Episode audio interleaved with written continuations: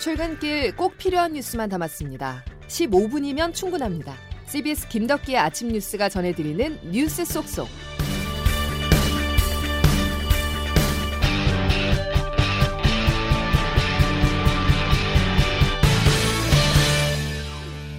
여러분 안녕하십니까. 1월 5일 김덕기 아침 뉴스입니다. 걸프 해역에서 우리 선박이 이란 혁명수비대에 나포되는 일이 발생했습니다. 혁명수비대는 해양 환경 규제를 반복적으로 위반한 데 따른 것이라고 밝혔는데요. 정부는 청해부대 소속 최영함을 호르무즈 해협 인근으로 긴급 출동시켰습니다. 첫 소식 국방부에서 김영준 기자입니다. 이란 반관영 매체들에 따르면 혁명수비대는 어제 걸프 해역에서 태극기를 단 한국 선박을 나포해 이란 남부 항구 도시 반다르 아바스에 구금했습니다. AP통신은 이 선박의 이름이 한국 케미호라며 사우디에서 UAE로 가던 중이었다고 전했습니다. 납포 이유는 기름 오염과 환경 위험이라는데 선사 측은 이를 부인하며 공해상에 있었고 환경 오염은 없었다고 밝혔습니다. 관계자에 따르면 현지 시간 오전 11시쯤 혁명수비대에서 연락이 왔는데 이란 해역에 들어가 검사를 받아야 한다고 했다는 겁니다. 이 배에 탄 20명 중 한국인은 5명으로 현재 외교부가 이들의 안전을 확인했으며 국방부는 오만 무스카트항 남쪽에 있던 청해부대를 곧바로 인근으로 출동시켰습니다. 대사관이 주축이 돼 선박 억류 해제를 요청하고 있지만 이번 사태의 정확한 원인과 석방 움직임은 아직 밝혀지지 않은 상황입니다. 바레인의 사령부를 둔 미 해군 5함대 대변인은 나포와 관련해 사안을 알고 있으며 주시하고 있다고 AP통신에 전했습니다. CBS 뉴스 김영준입니다. 이란 외무부는 성명을 통해서 한국 해미호 나포는 해양 오염과 관련한 완전히 기술적인 사안이라면서 정치적인 의도가 없다고 밝혔습니다. 한편 미국 국무부는 우리 시간으로 오늘 새벽 한국 국적 유조선을 즉시 석방하라는 내용의 성명을 내고 이란이 제재 완화를 얻어내려고 걸프만에서 항행의 자유를 위협하고 있다고 비난했습니다. 코로나19 소식으로 이어가겠습니다. 3차 대유행이 두 달 가까이 지속되고 있습니다. 새해 연휴 첫 사흘간 신규 확진자 수가 감소세를 나타내면서 진정 국면으로 접어드는 게 아니냐라는 분석도 나왔었지만 어제는 다시 1000명대로 올라섰는데요. 그리고 오늘은 600에서 700명대에 그칠 거란 전망이 나옵니다. 연일 1000명 선에서 등락을 반복하는 흐름이죠.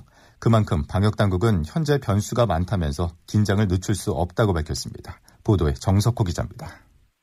코로나19 신규 확진자가 1,020명 나오면서 사흘 만에 다시 1,000명대로 올라섰습니다. 방역당국은 서울 동부구치소를 포함해 일부 대규모 집단 감염 때문이라며 3차 유행 상태는 전반적으로 관리되고 있다고 설명했습니다. 정은경 질병관리청장입니다. 코로나19 3차 유행이 증가세가 최근 들어 약간 둔화되었지만 지역 감염 위험이 상존하고 감염 취약 집단의 집단 발생이 지속되고 있으며 변이 바이러스 등 위험 요인이 지속되고 있습니다.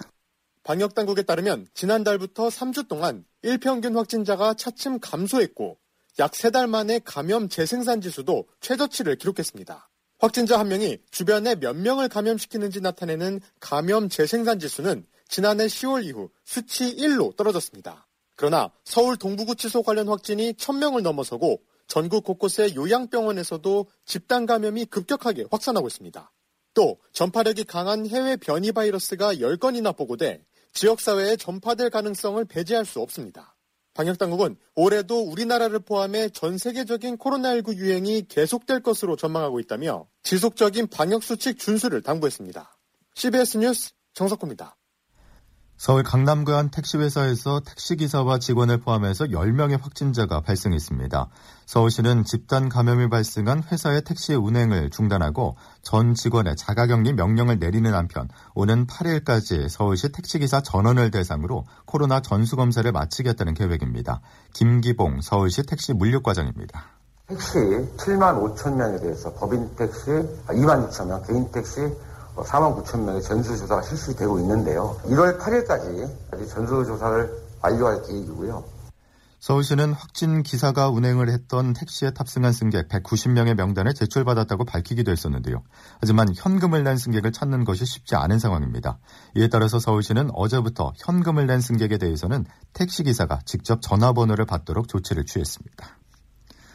우리나라도 코로나19 백신 가운데 하나인 아스트라제네카 백신에 대한 심사를 시작했습니다. 이르면 다음 달 말부터 접종이 가능한데요. 정부는 우선 접종 대상자에 대한 순서를 정하고 있습니다. 자세한 소식 황영찬 기자입니다. 식품의약품안전처가 아스트라제네카로부터 코로나19 백신 허가 신청서와 관련 자료를 받고 안전성과 효능을 검증하고 있습니다. 식약처는 전담 심사팀을 통해 180일 넘게 걸리는 심사 기간을 40일 이내에, 3달 정도 걸리는 국가 출하 승인 기간을 20일 안에 끝낼 계획입니다. 식약처 김상봉 바이오 생약 국장입니다. 국가 출하 승인 기간 일부와 허가 기간 일부가 병행될 수 있는 그런 구조도 가지고 있다고 말씀드릴 수 있습니다. 병행되는 기간을 늘려서 최대한 허가 기간을 단축할 계획임을 말씀드립니다. 아스트라제네카 백신의 국내 사용 여부는 이르면 다음 달 말쯤 판가름 날 것으로 보입니다. 따라서 정부는 다음 달 말에 바로 예방접종을 시행할 수 있도록 준비하고 있습니다.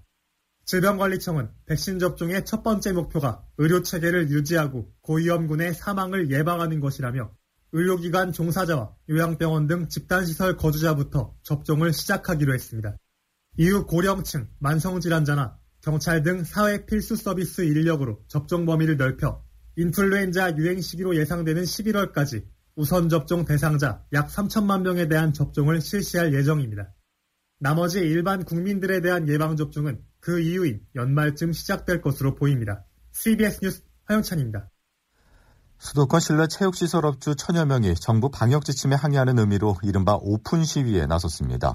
더는 버틸 수가 없어서 과태료를 내더라도 헬스장 문을 열겠다는 입장입니다. 서민선 기자가 이들의 호소를 들어봤습니다. 서울 용산구의 한 헬스장은 어제 다시 문을 열었습니다.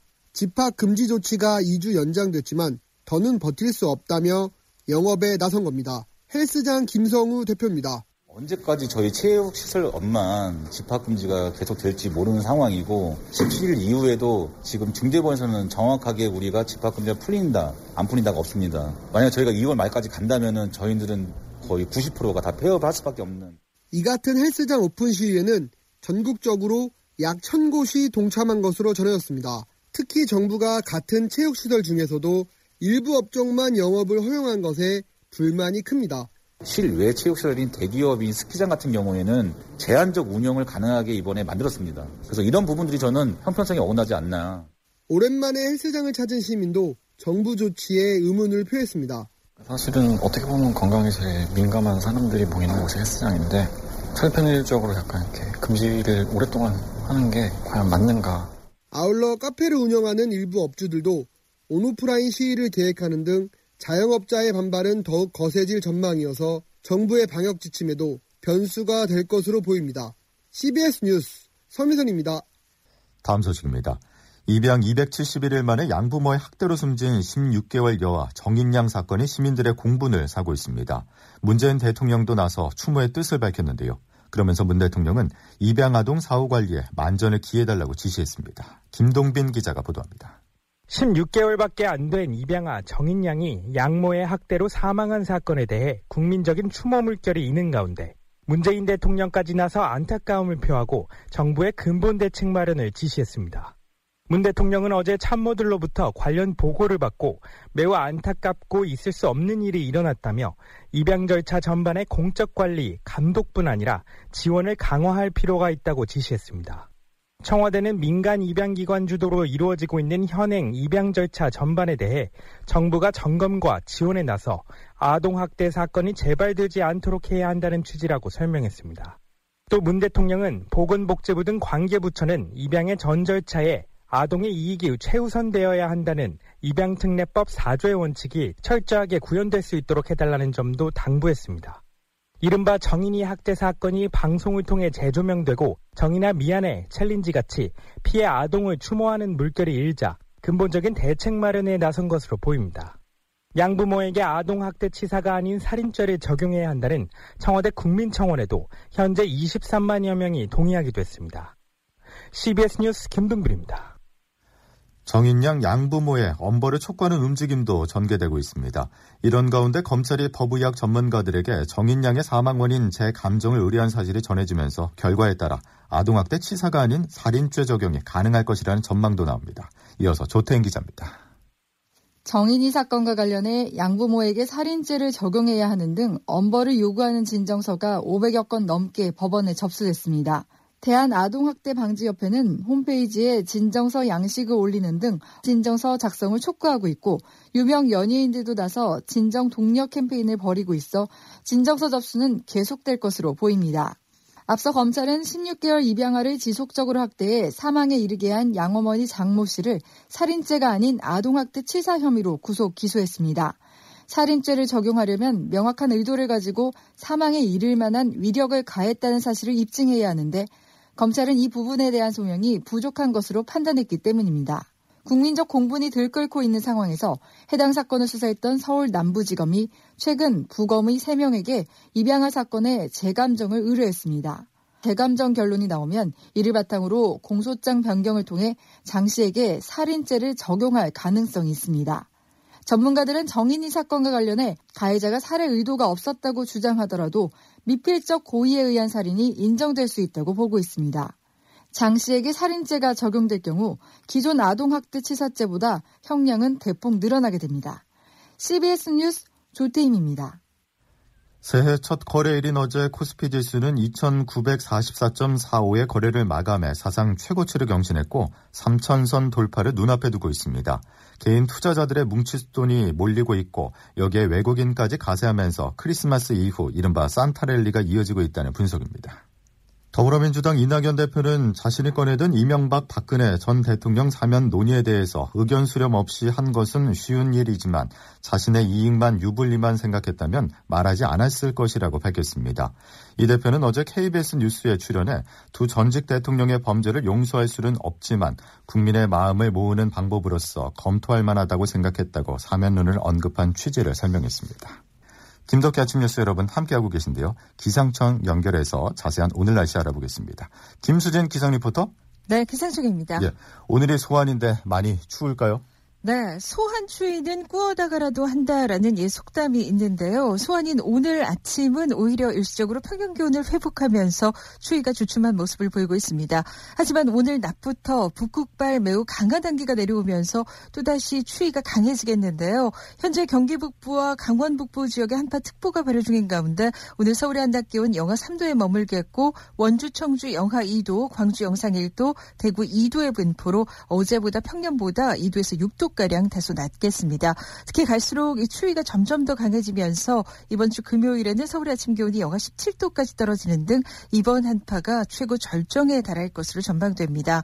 이런 가운데 이찬 공기가 만들어낸 눈구름들 영향으로 서해안 쪽으로는 또다시 폭설이 쏟아지겠는데요.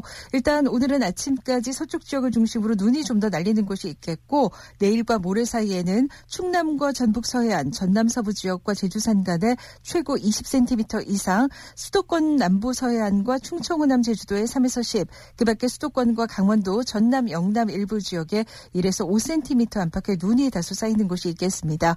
당분간 한파와 폭설 피해 없도록 그 어느 때보다 대비를 철저히 해주셔야겠습니다.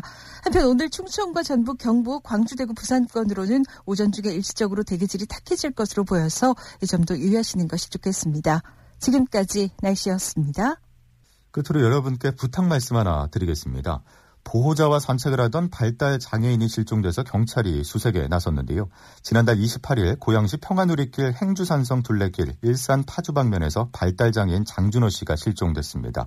마스크 착용을 불편해하던 장 씨로 인해서 주변에 민폐를 끼칠까봐 일부러 인적이 드문 곳으로만 다녔다고 하는데요. 키는 173cm에 몸무게 108kg으로 짙은 남색 점퍼에 회색 티 그리고 검정 바지를 착용했습니다.